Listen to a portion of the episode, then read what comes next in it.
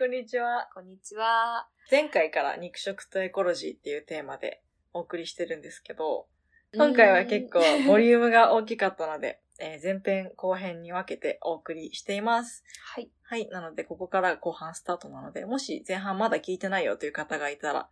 ぜひそちらも一緒に聞いてみてください。はーい。それで。は始めます。始めますよー。うそうね、なんか、ん。今散々その、そもそもね、肉を食べるっていうことが、うん。まあ、し自然な行為なのかみたいな話とか、はいはいはい。倫理的にどうなのかみたいな話してきたけど、うんじゃあまあ、肉を食べないっていうのはやっぱ、人間にとって、その健康にとって不自然なのかみたいな話で、なんかこれ、本当に私が肉を食べなくなってから、うん。まあ日本の友達とか、その、そんなにベジタリアン、ビーガンっていうものに触れてない友達とか、まあ家族にうん。肉食べなくなったとか肉食べないって言うとうん、うんうん。もうなんか、必ずと言っていいほどいや 聞かれるのが、口を揃えて。タンパク質とかどうしてんのうん。健康的に大丈夫みたいな。栄養素足りてるみたいなのをすごいよく、はい。本当によく聞かれ て、で、なんか、まあ、全然私自身、そこまでその、栄養素をちゃんと調べて、必要な栄養素を、じゃあこれを食べてこれを食べてみたいなしてるタイプではなういんそうし、うんでも、まあ今まで、その、健康被害とか全然感じたことはなかったうんうんから、まあ大丈夫なんかなぐらいで思ってたけど、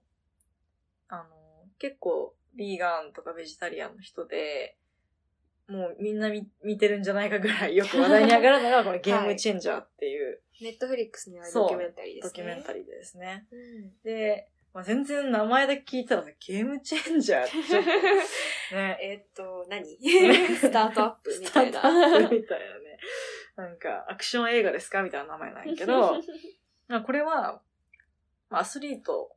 というか、護身術とかそういうのをやってた、おう結構、こう、力強い、こう、普段たたくさんこう肉を食べて、体作りをしてきたような男性が、うんうんうんまあ膝を怪我しちゃって、はいはい。で、こう回復、早く回復したくて、いろいろこう栄養学を勉強してたら、なんか、昔のグラディエーターとかうは、ん、基本的に菜食だったとか、 グラディエーターってちなみにあれだよね、あの、ローマのコロッセオとかで、あ の、そうそうそうそうそう。牛と戦っ、あ、牛じゃないかあ、人同士かな。うん。人同士で戦って、で、こうなんか皇帝がこう、あの、生き死にを決めるやつだ よそうねそ。殺せっつったもら、うなんかうさーみみたいな。たいな、まあ結構、まあそこは倫理的で問題あるんですけど、でもなん なんか、あか、あいうもんまだあよ。めちゃめちゃその、まあ、兵士というか、はいはいそ。の、体のね、パフォーマンスがうん。大事っていうか、生きるか、本当に生きるか死ぬか、みたいな人たちが、まあ食べてた、その、ものって、ほとんど、あの、菜食だったみたいな話とか、うんうんうんうん、なんかあらゆる、その、なんか、結果、研究結果とか、まあうん昔の歴史とかで、実は、まあその人はまあアスリート的な視点から入ってるから、うあんうんの健康とか、その、なんか身体的なパフォーマンスで、肉食よりも、菜食の方がうん。むしろ、いいみたいなはうことがね、こう、まあ、その人も知って、うん。で、マジかってなって、うん。ミーガンのほんと一流のアスリートとかに会いに行っていろいろ話を聞いたりとか、なるほどね。あはいの、専門家はいはい。に話を聞いたりとか、実際にその、夜ご飯に肉を食べた時と、うん。あの、菜食うんなんか、ブリ、その時は、あのブリトあ、ーメキシカンのブリトーを、うんうんあの、食べるんやけどう、ん、ブリ大根っていうの。いやいや、好きめちゃめちゃ日本 人。はい。そう、なんか、その、それでもちゃんとその、なんだろうな、グラスフェッドビーフとか、オーガニックチキンとか、その抗生物質とか使ってないようなはいはい。肉で作ったうん。うんブリトーと、うを食べる人、ん。うん。なんか、まあ、大豆とか、その豆、豆を入れた、おーまあビーガンのブリトーを食べる人があって、いい比較。うん、で、うん、で他の材料は一緒で、はいで、なんかその日の血、血のサンプルのおークオリティの違いみたいなのを分析したら、うん。もう肉の方がめちゃ濁ってて、その上澄みが。なるほど。なんあかあ、そういそうのの聞いたことあるな。そうそうそううんわおって。 わおって。まあ他にもいろいろそういう研究結果とかが出てたり。りとか、なるほどね。結構面白かったのが、うんその動物性食品、まあ肉だったりとか、卵とか乳製品いから取るタンパク質っていうのは、が炎症を引き起こしてしまう、体内で。あーで、こう筋肉の回復とかそういうのにも時間がかかっちゃったりとか、うんうん。早死にするリスクが、はい。なんか、最食に比べて75%高いとか、まあ、いろんな病気にかかほんまにってしまうやつだよね、それはきっと。その、癌とか糖尿病での死亡率も4、5倍とか、うんそう、心臓病のはあなるほどねリスクがうん。 55%ビーガンよりも高いとか、マジ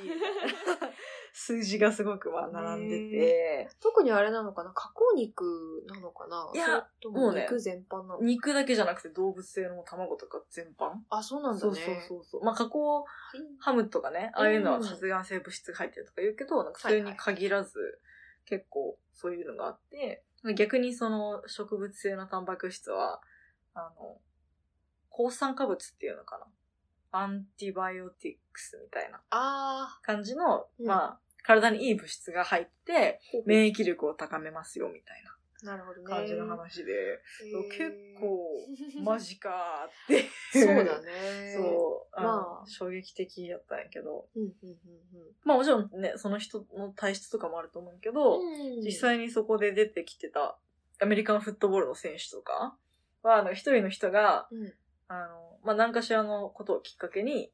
ビーガンになって、うんでその、まあ奥さんがすごい美味しいビーガン料理を作ってくれて、ナイス。で、それをこうランチとかに持って行ってたら、うなんか最初はその周りの選手が、お前何食ってんだよ、みたいな。 何ん。臭くて臭くてみたいな言われるよ、絶なん対。か結構うまそうなもん食ってん な。ちょっと食べさせてよ、みたいな感じになったら、 かわいい。なんかみんな美味しい美味しいってなって、で、パフォーマンスもアップして、今ではなんかもう何人もの選手がビーガンみたいな、そうなんかそういう話とか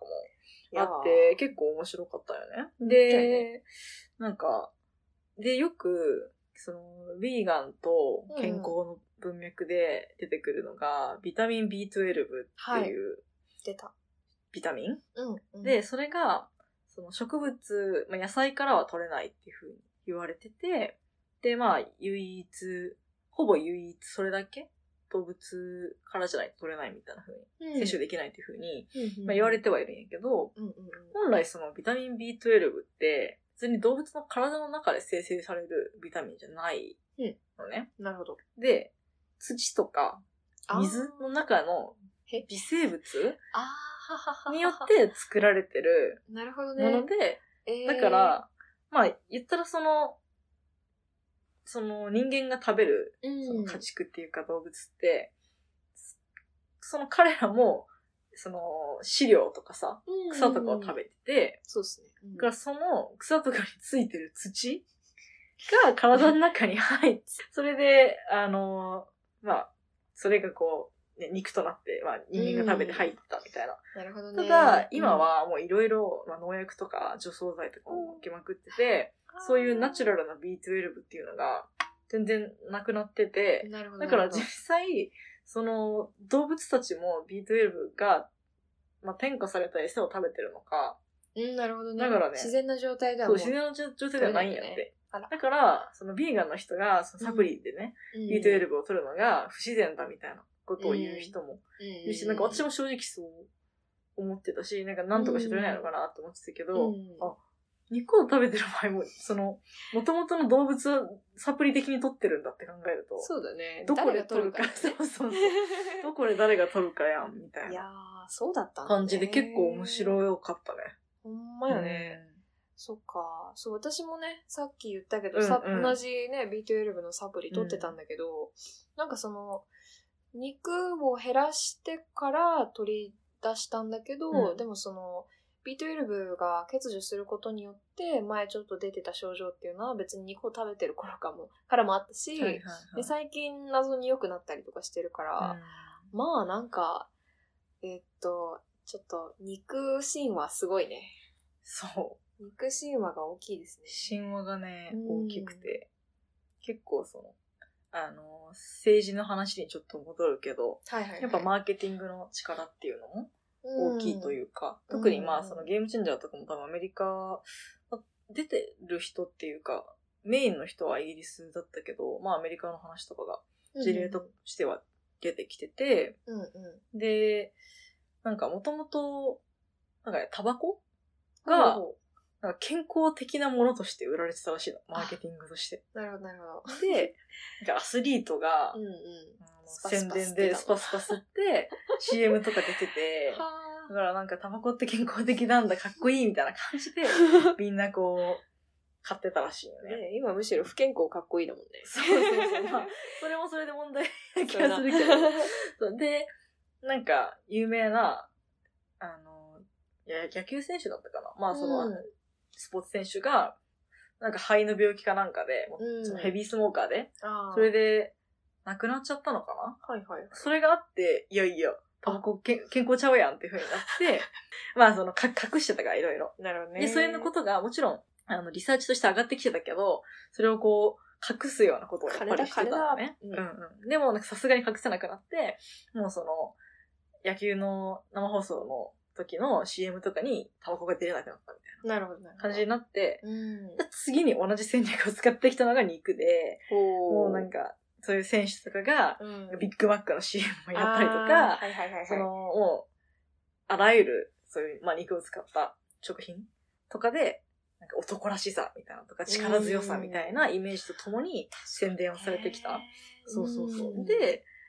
なんかす、やっぱり、そこでもさ、いや、なんか体に悪いこんな影響がありますよみたいなうんリサーチとか出るんだけど、その度に、なんか畜産協会みたいな人とかが、うんでそんな健康被害なんてありませんよとか言ったりとか、なんなら、はいはいその、 あの、ドキュメンタリーの中で出てきてたのは、もう、なんていうの、栄養士さんみたいなあ人が、、いや、ハムとか加工肉も全然体に悪くないし、もう、食べる量控えてなんて言いませんみたいな、すごい断言してうんうんなるて、ほどね。結、構、まあね、わワオみたい お。なところは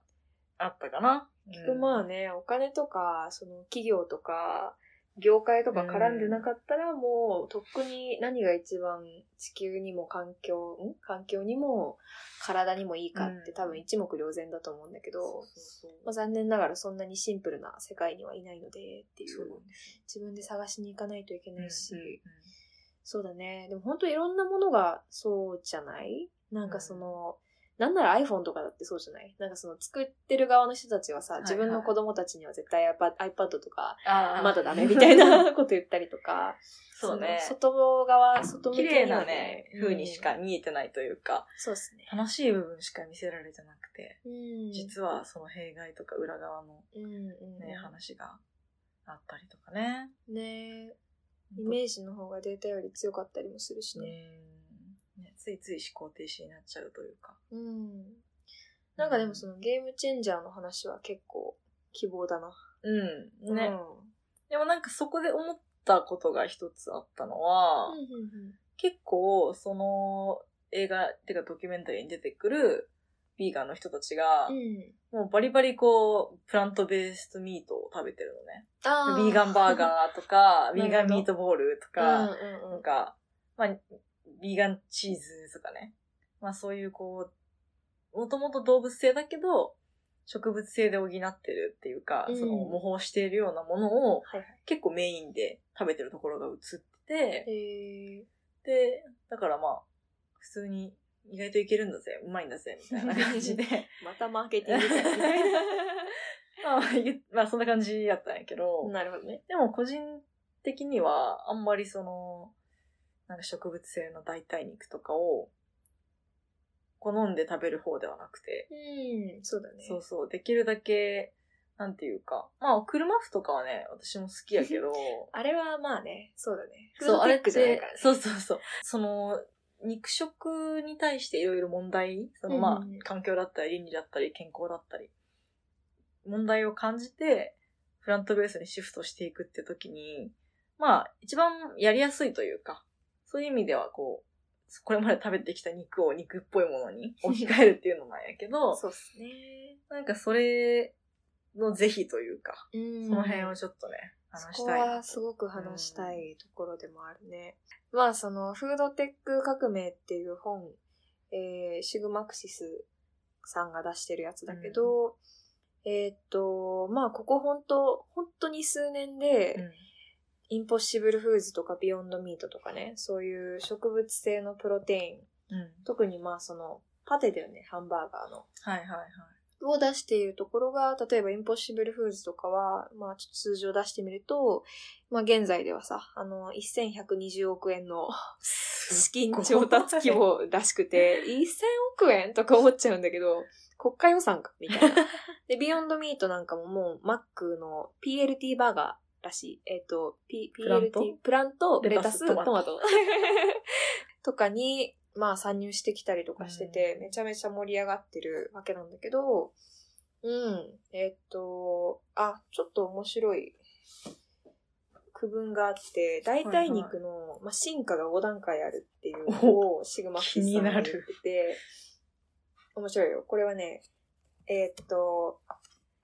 まあ、まず、代替肉レベル1っていうのが、まあ、はい肉の代用品。うん。例えば、えー、豆乳ハンバーグなど肉を他のもの、豆腐ハンバーあ、ごめんなさい。豆腐でした。まあ肉を他のもので置き換えていて、グ。うん。まあ、えーっと、これは肉じゃないなっていうのが明確。はいはいはい。で、置き換えた食材自体の体験や価値も重視される。それが、まあ、えー、大体肉レベル1でした。今日の私の多分、車風の、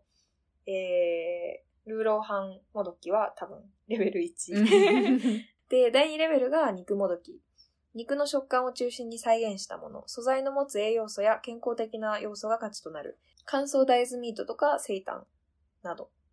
肉っぽさはあるものの肉の香りなどはせず乾燥した食材をゆお湯で戻して調理するなど肉とは異なる体験が残るはあはあ。肉もどきでしたレベル3が肉に近い喫食体験ベジバーガーなど肉の食感だけでなく味も再現しようとしたものただし肉の香りはせずベジタリアン向けでまあ肉好きの人はちょっとまだかなうん満足しないかなみたいな感じでで、まあ、ついに今、えー、現在のレベルがレベル4の肉と同じ調理、喫食体験。インポッシブルフーズやビヨンドミートに代表される植物性代替肉。えー、鮮肉鮮やかって書いて、まあ、その鮮魚とか言うけど、鮮肉としての状態で販売うん。さああ、なるほど。れ、で調理すると赤身が茶色く変化して、はいはいはいはいでこう肉汁と呼ばれる、 えーっと、ものが出てきたりとか、まあ、アロマが広がったりとかして、まあ、だいぶ近い。それ、あ、まあ、環境にいいとか、倫理的な満足感も得られるし、えー低カロリーやゼロコレステロールとかもあるんだけど、塩分が多いなど、健康的な食品とは言えない面があうる。ん。で、まあ、これが今現在めちゃめちゃビッグになってる部分なんだけなるほど、で、それを超えるレレベベルル5 5っていうのがあって、これは肉以上の機 能性、ほう。まあ、フードテックならではだよね。最先端プレイヤーが目指しているレベル。調理喫食体験が本物の肉と変わらない上、肉以上の栄養素や保存性を実現したもの。なるほどねも。ちろん健康的な価値も担保されている状態っうん。ていう、なんか、すごいねっていう。面白いね。うん。で、まあ、例えるならば、うん。えーレベル1から3までのその進化と、レベル4がいきなり結構、ギャップがあると思うんだけど、まあその音楽に例えていて、レコードの時代からカセット、テープ、CD、MD へと小型化された段階がレベル3までで、うんで、レベル4はいきなり iPod みたいなおお、わかりやすい な。感じ。なるほどね。で、まあ、うんレベル5が iPhone っていうなるほど。予言がなされているわけですね。面白い。うん。そうなのよ。まあ、この本自体も面白いし、その、レベル分けっていうのも面白いんだけど、うんうんえーとね、あ、まあ、ついでに、その、なんで日本でまだそんなに盛り上がりを見せてないかっていう理由としては、うんまあ、肉の摂取の量がそもそも結構低めっていうのが挙げられていて、うんあ、あくびしたな。 すいません。結構食べてんじゃんと思って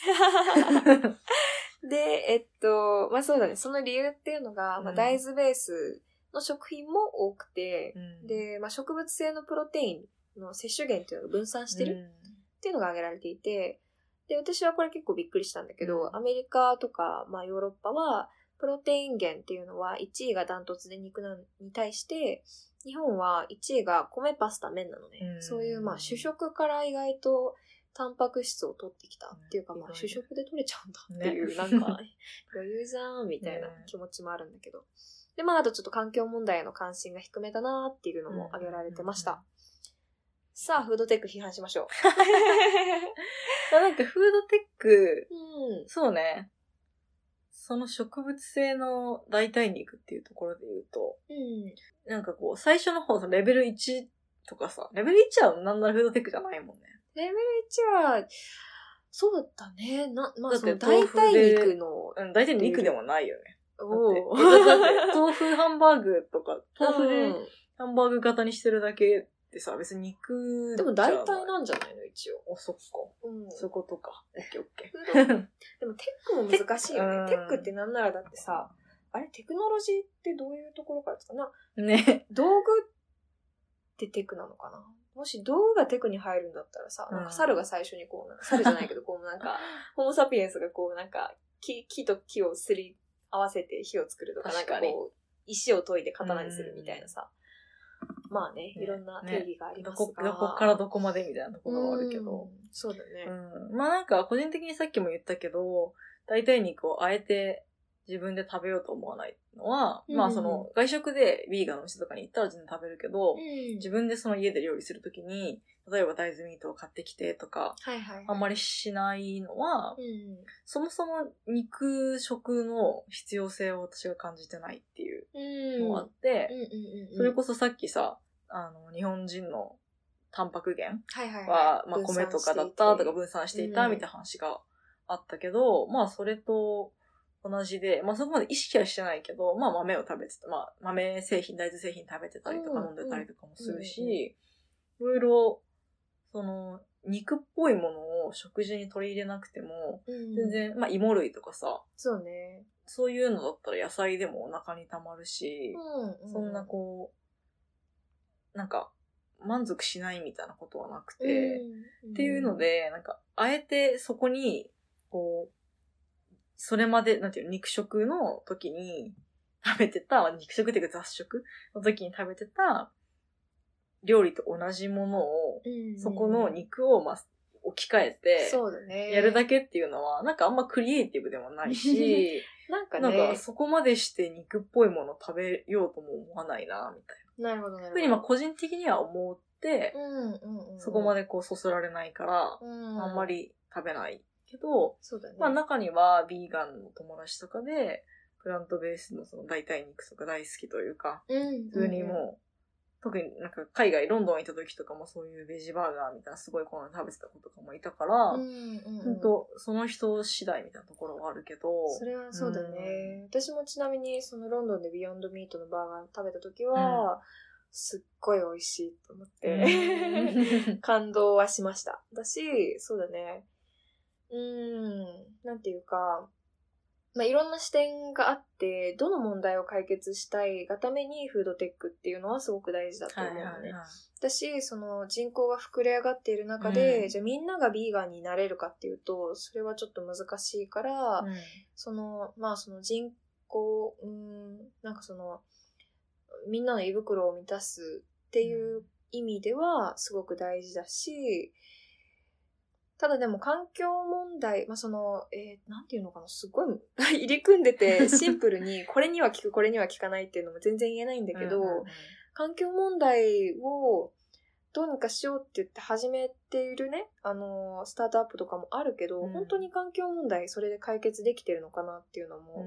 ちょっと思ったりもするし、あと、その、第2回目に扱った斎藤浩平さんも言ってるように、うんその、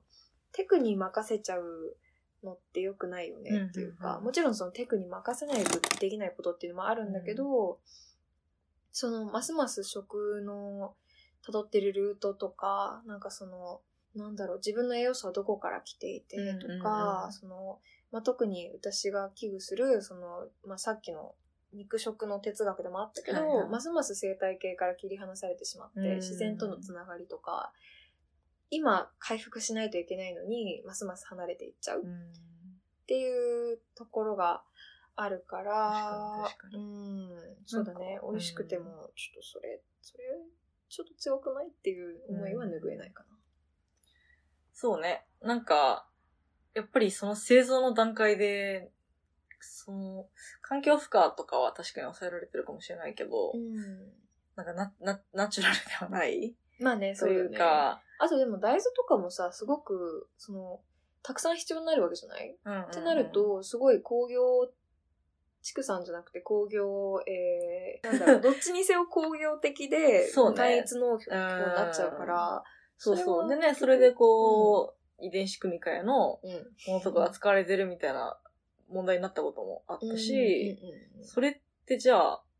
果たしてうん本当のソリューションなのかみたいな。そうだね。ところはある。る。まあもちろん、そのうんオルタナティブな、その、選択肢の一つではあるのかなと思うけど、そうね。なんか今、未来はプラントベースドミートだみたいになってるけ ど、まなんあか、、うん。なんかね、伝統食をなんか再発見してみるとかそういうのもあるだろうし、ねで、いろんな方向性必要だよね。なんか代替肉はなんかその環境問題とかそのうんもろもろの対策のなんか代替案だなっていうか、うんうんうん代替案っていうのがえっとなんなんていうかその真の根本的なソリューションじゃなくてまあそれがちょっとステップが大きすぎたりとかそれが今すぐできないよっていうことでこうちょっと代替案として、はいちょっとバッファーじゃないけど、そうだね間にちょっっと、とうんうんうんいっぺんこれ食っとけみたいな。そう。 まあ、併存しないといけないっていうのはね、んその、この間の SDGs と脱成長じゃないけど、はははいどっちも必要ではあるよ。ももちろんね。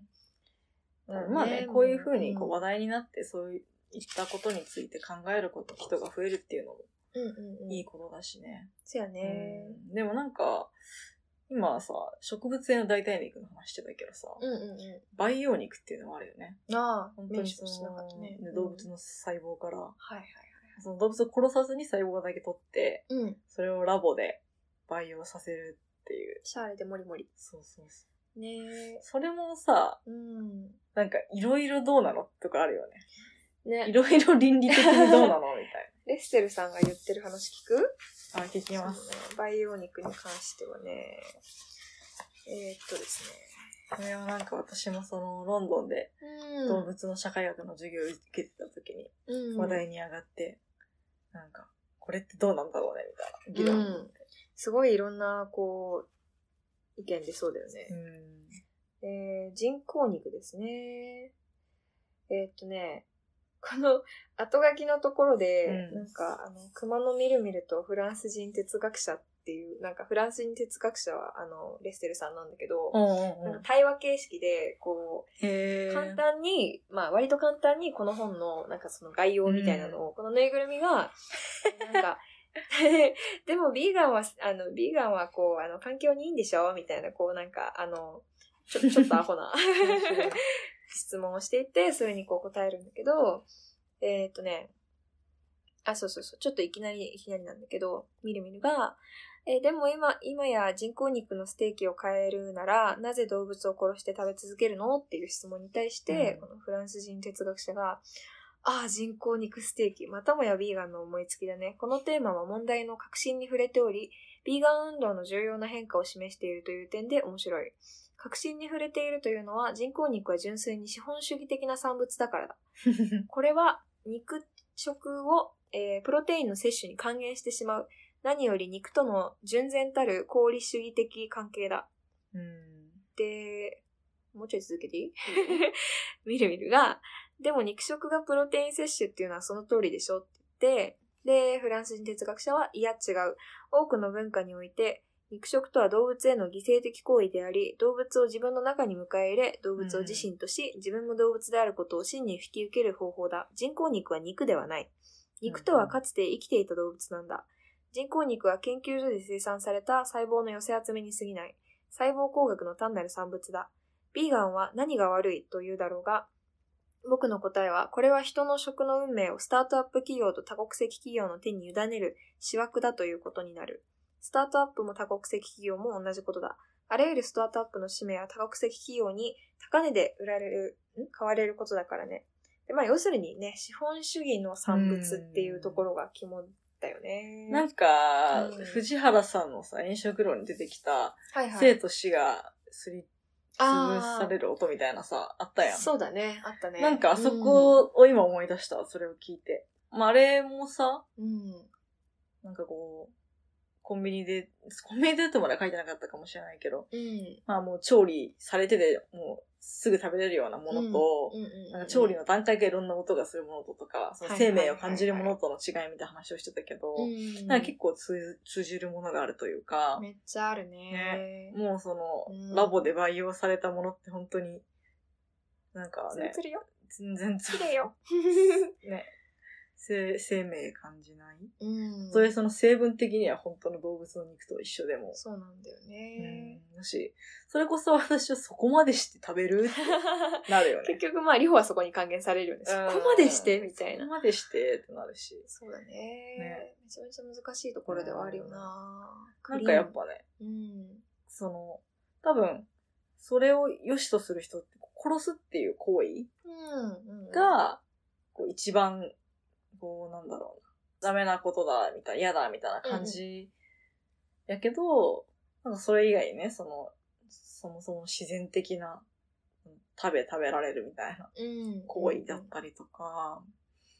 料理をするっていうことだったりとか、うんうんうんなんかもっと複合的なんじゃないかなって感じは確かに私もする。そうだな。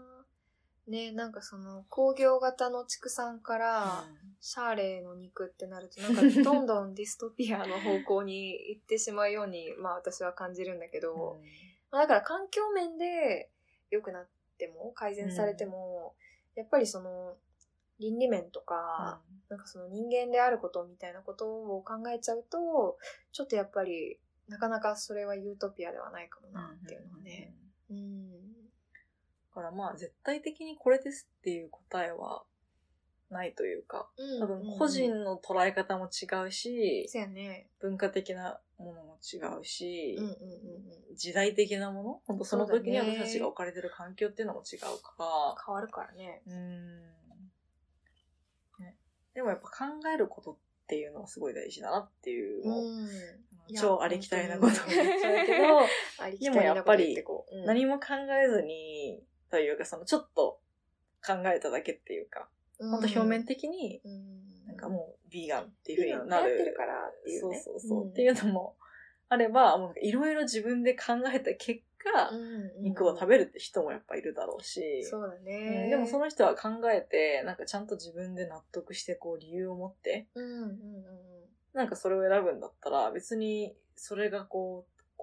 正しくないのかって言われたら、うん、きっとそういうことではなくて、もちろん、ね。環境負荷っていう問題はあるから、うんうん全体的な肉食の量を減らすっていうことはすごい、うん。うん。もう必要。今の時代はすごい必ほぼ要。義務だよね。そうそうそうう。ん。ほぼ義務だから、まあ、減らすっていうのは前提で、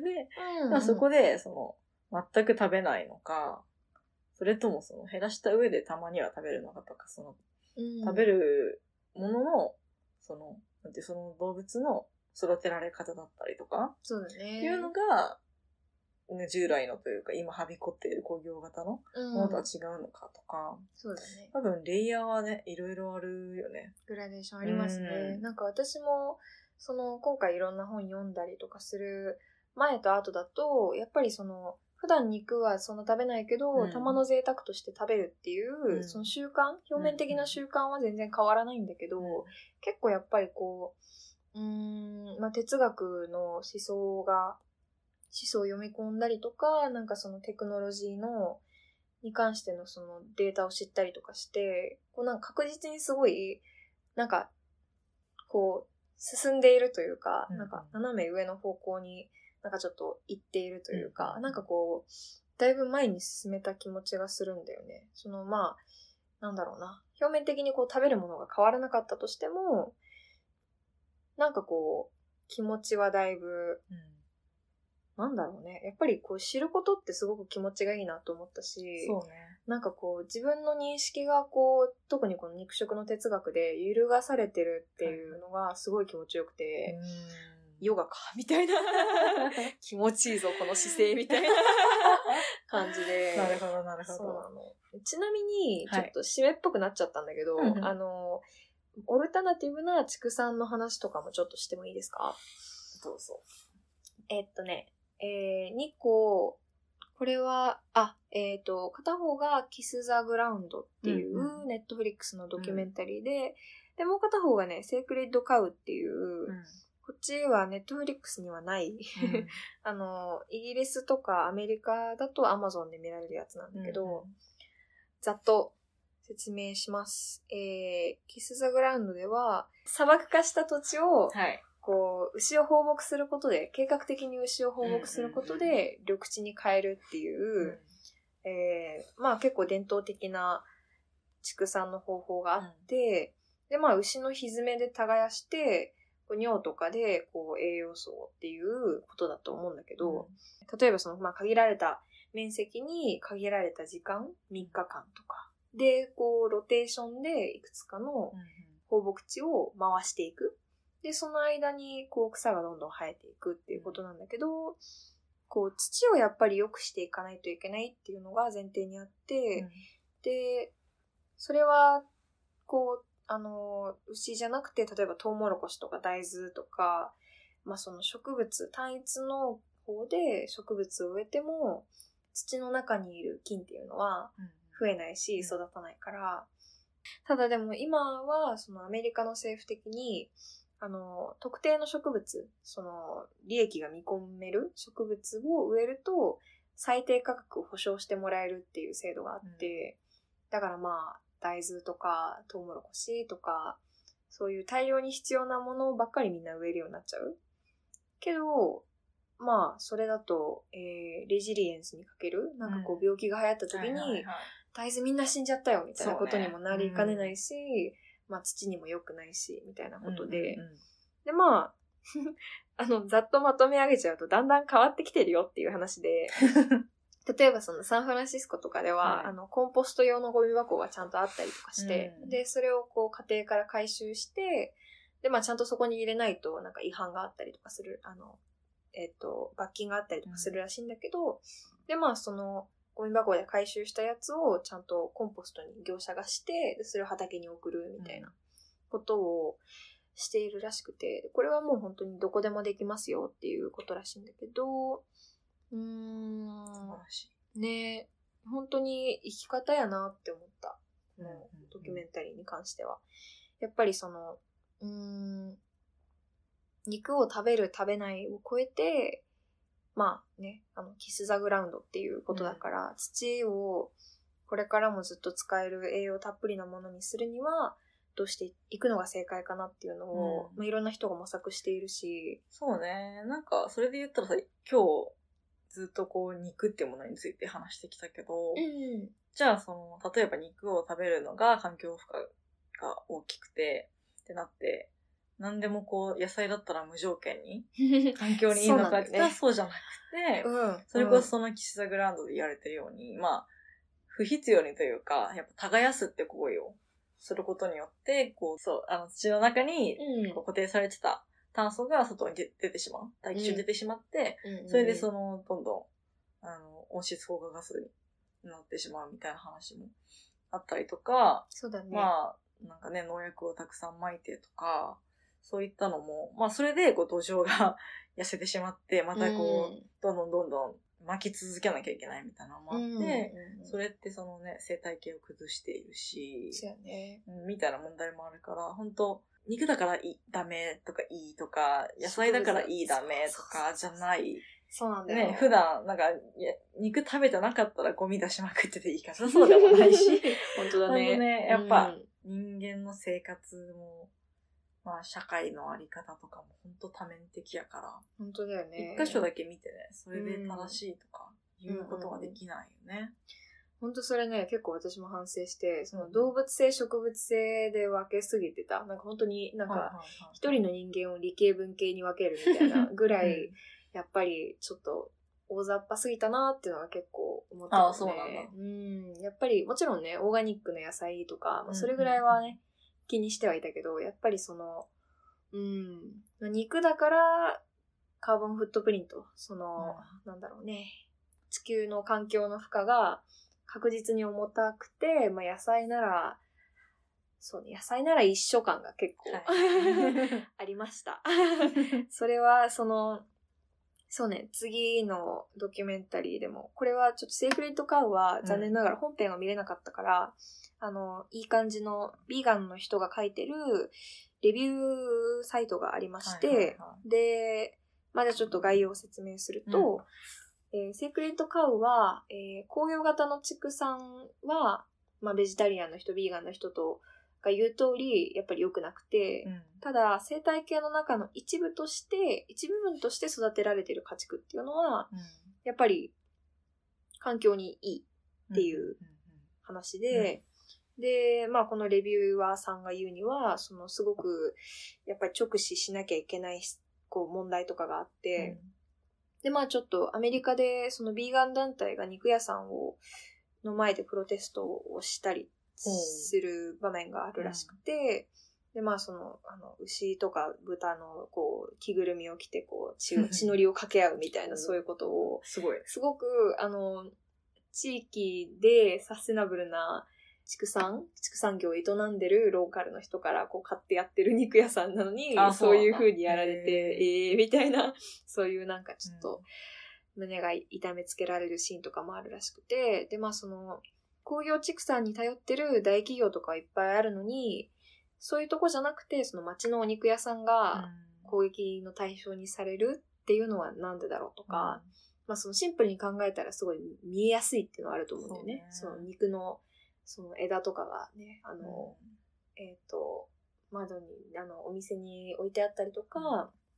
その加工される前っていう意味で肉っていうのが、まあねまあ強いんだろうけど、逆にね、そっちの方が、うんまあ、なんというか、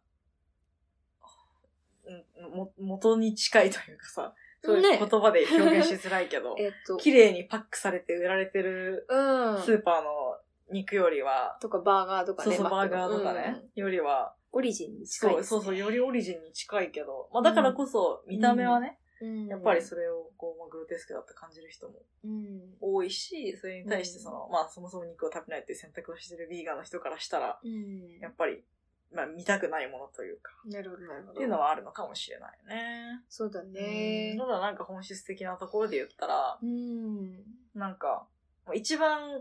責めるべきというか、うん。行動を改めるべきは、本当にこう工業そう的な畜産をしていたりとか、うん、あとは、まあ、そういったところの肉を使って、まあ、大量に肉を使った加工食品を使ってい加る工食品とか、まあ、ね、飲ファスト食フー店ドとか、そうだね。そっちじゃないのっていう。うん。うんまあ、そっちの方がよっぽど非倫理的な扱われ方を。をしてるだろうしね、うん動物も。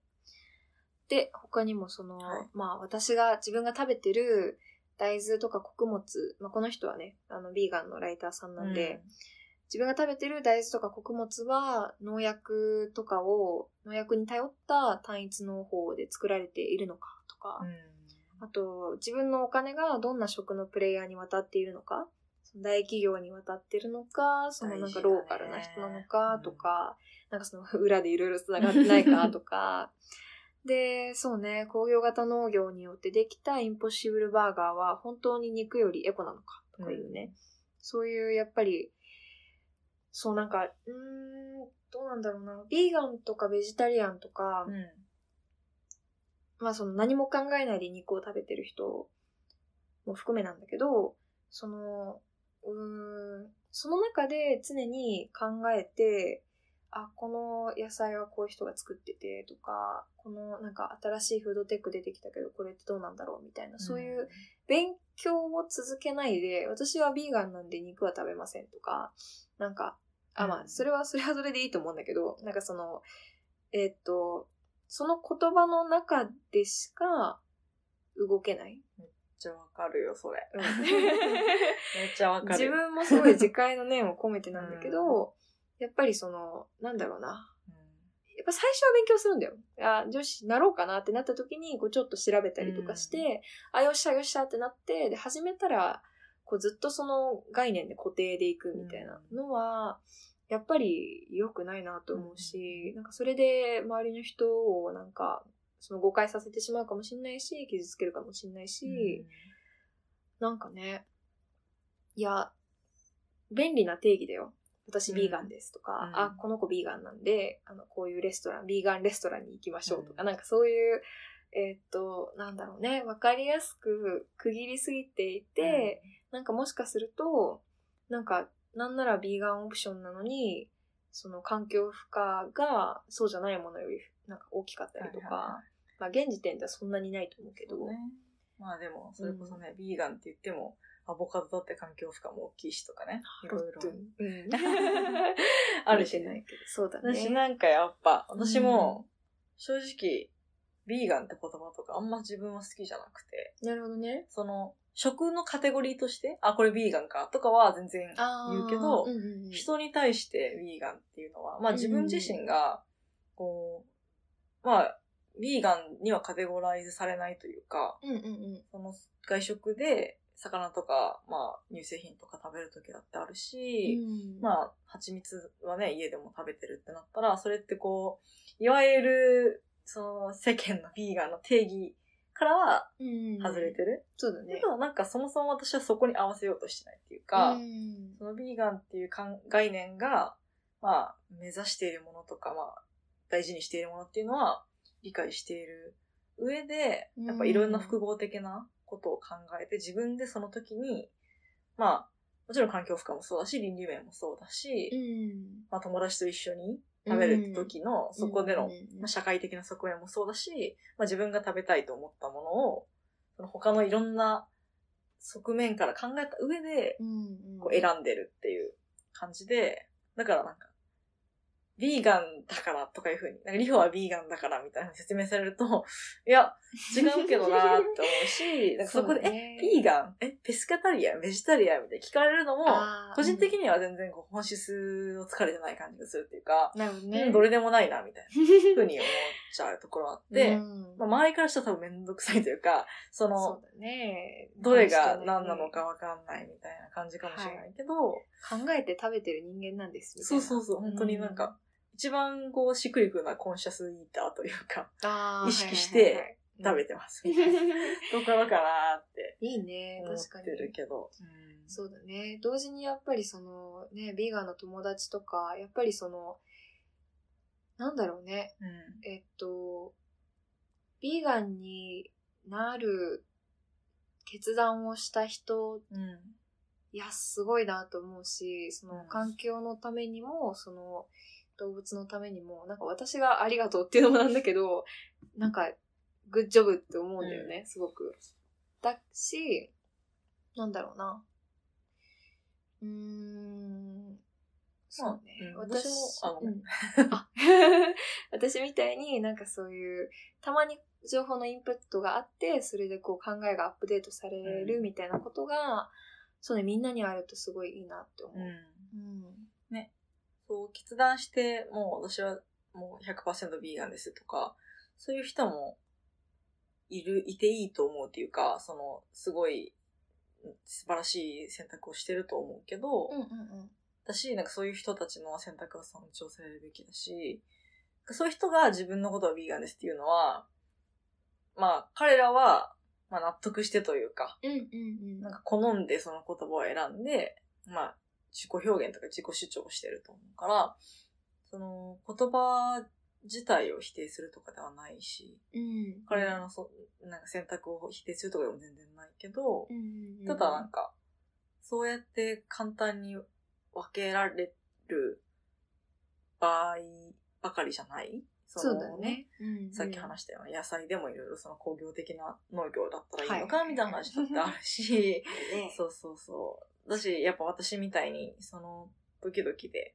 まあ、ベストなものを自分で判断して選んでるみたいうんうなん人だっているから、そうだね。そこはやっぱり、まあ、言葉ってすごい簡単、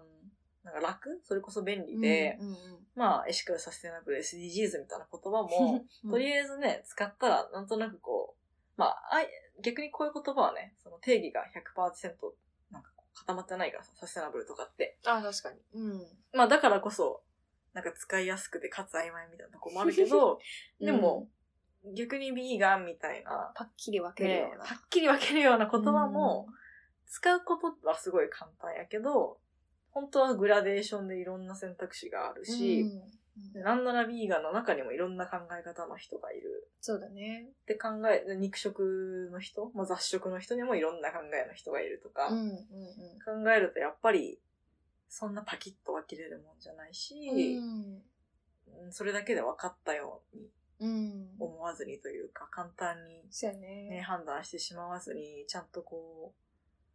まあそういうひ人たち、そういう、それぞれの選択をしてる人たちと話すことも大事だし、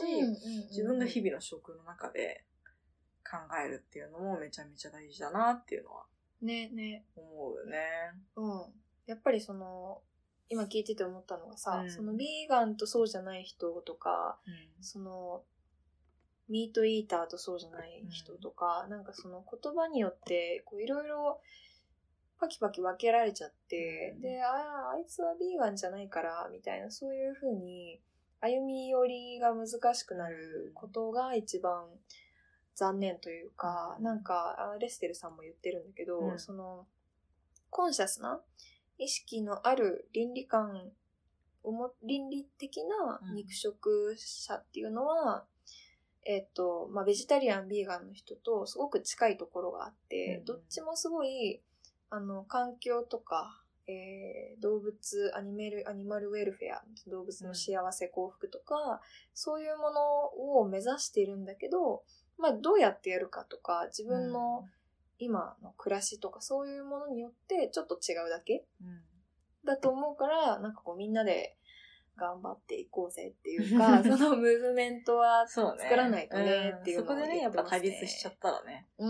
ん。さっきいやハブいやいケやもね、言ってたど。けど、始まる前に。なんか、不不要な分断ってやっぱう生まれてもうん。辛いだだけっていうか、しかもマイノリティ同士だからね。そうそうそう。ね、 目標達成するためにはね、うん。やっぱ、そこ一緒になって、ね、手を取り合っていかないとっていうのは、うん。 うんあらゆる場面で思いけどまさ か、もうビーガン肉食の話につながるとはという感じです、そうだ。ね。うん。いや、マイノリティ同士の衝突はね、あの、マジョリティとか大きい、大きいものの、その、思惑の中にすっぽりはまってしまうので、いや、あ間違いないそ。こ割れてる よ、野党割れてるよ、やっしゃー、み たいなね。でね、マジョリティに対するこう批判がこっちにこう向かないようにみたいなさ、そうそうそう。いろいろね、権力的なところとかあるからね。うん。ねえやっぱりうんよく考えたらいろいろ見えてきますね。いひいーっですよて。 はい、皆さん、えー、ご聴取お疲れ様でした。ありがとうございました。 ありがとうございいました。ます。えー、待望の食、待望の、私たちが待望の食の企画ができて大変満足でございます面。白かったね。でもやねっぱこのトピックは本当人によってね、え、うんうん意見が様々というか、そうだね。本当私と葉月でもね、うん、違ったりもするから、うん、ぜひ聞いてくださった皆さんも、私はこう思うよとか、うん、こうしてるよっていうことを、インスタの DM とか、ねあ、のウェブサイトからうんコメントもらえたら嬉しいです。めっちゃ嬉しいです。はい。そう。で、今言った、まあ、まあインスタは、私たちがその、ポッドキャストの収録前とかに食べてる美味しいご飯の写真とともに、ちょっとね、あの、裏話を紹介してたりとか、うん、言いそびれたことを後そで、うそうそ。いそういそと付け足したりとかしてるので。それも合わせて見てもらったり、うんあと、結構ね、特に今回とか文献うんだったり、ドキュメンタリーをたくさん、まあ見た上で私たちも望んでて、ポッドキャストの中でもたくさんメンションしてるので、うんうん、そういうものの概要とか、詳細へのリンクっていうのは、ウェブサイトに実は毎回アップしているので、うん、もし見たことがない方は、あのポッドキャストの説明文のところにリンクがあるので、見てもらえたら喜びます。楽しいサイトになってますよ。楽しい よ。うん、なんか、買わないウィンドウショッピングみ たいな。知識のウィンドウショッピングみたい知な。識のウィンドうウんショッピンあれグめ。っちゃ好きよ。なんか、リホがね、あの、画像とか選んでくれてるんだけど、すごいなんか、カラフルだし、そうね、確かうん、なんていうか、あの、インスピレ ーション。ちょっと、ああ、今元気ないなって時に、こうちょっと、ああ、こんな話したな、み たいなね。で、こう、ほろっと、ほろっと、ポロっと言った話とかも、ちょっと、ああ、最近この人のヨガやっててさ、みたいな、そういう。地味に拾ってるから、ね。そう、おすすめ情報みたいなの全部載ってますので、見てみてください。はい、お願いします。はーい。じゃあ、うん次回もお楽しみに。バイバイ。